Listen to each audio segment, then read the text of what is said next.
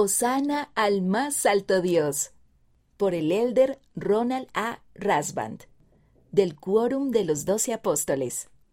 Hace casi dos mil años, el Domingo de Ramos marcó el inicio de la última semana del ministerio terrenal de Jesucristo.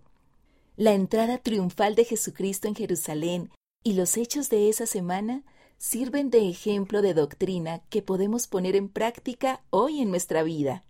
Primero, la profecía. Segundo, la compañía del Espíritu Santo.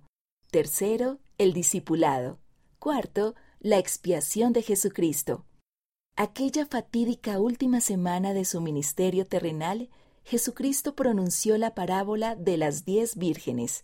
Él empleó la imagen de las lámparas encendidas, con una provisión de aceite adicional para alimentar la llama, a fin de describir la disposición de vivir a su manera, recibir sus verdades y compartir su luz.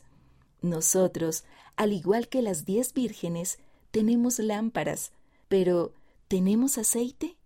Temo que haya quienes apenas se las arreglan con una escasa cantidad de aceite, demasiado atareados con las presiones del mundo como para prepararse debidamente.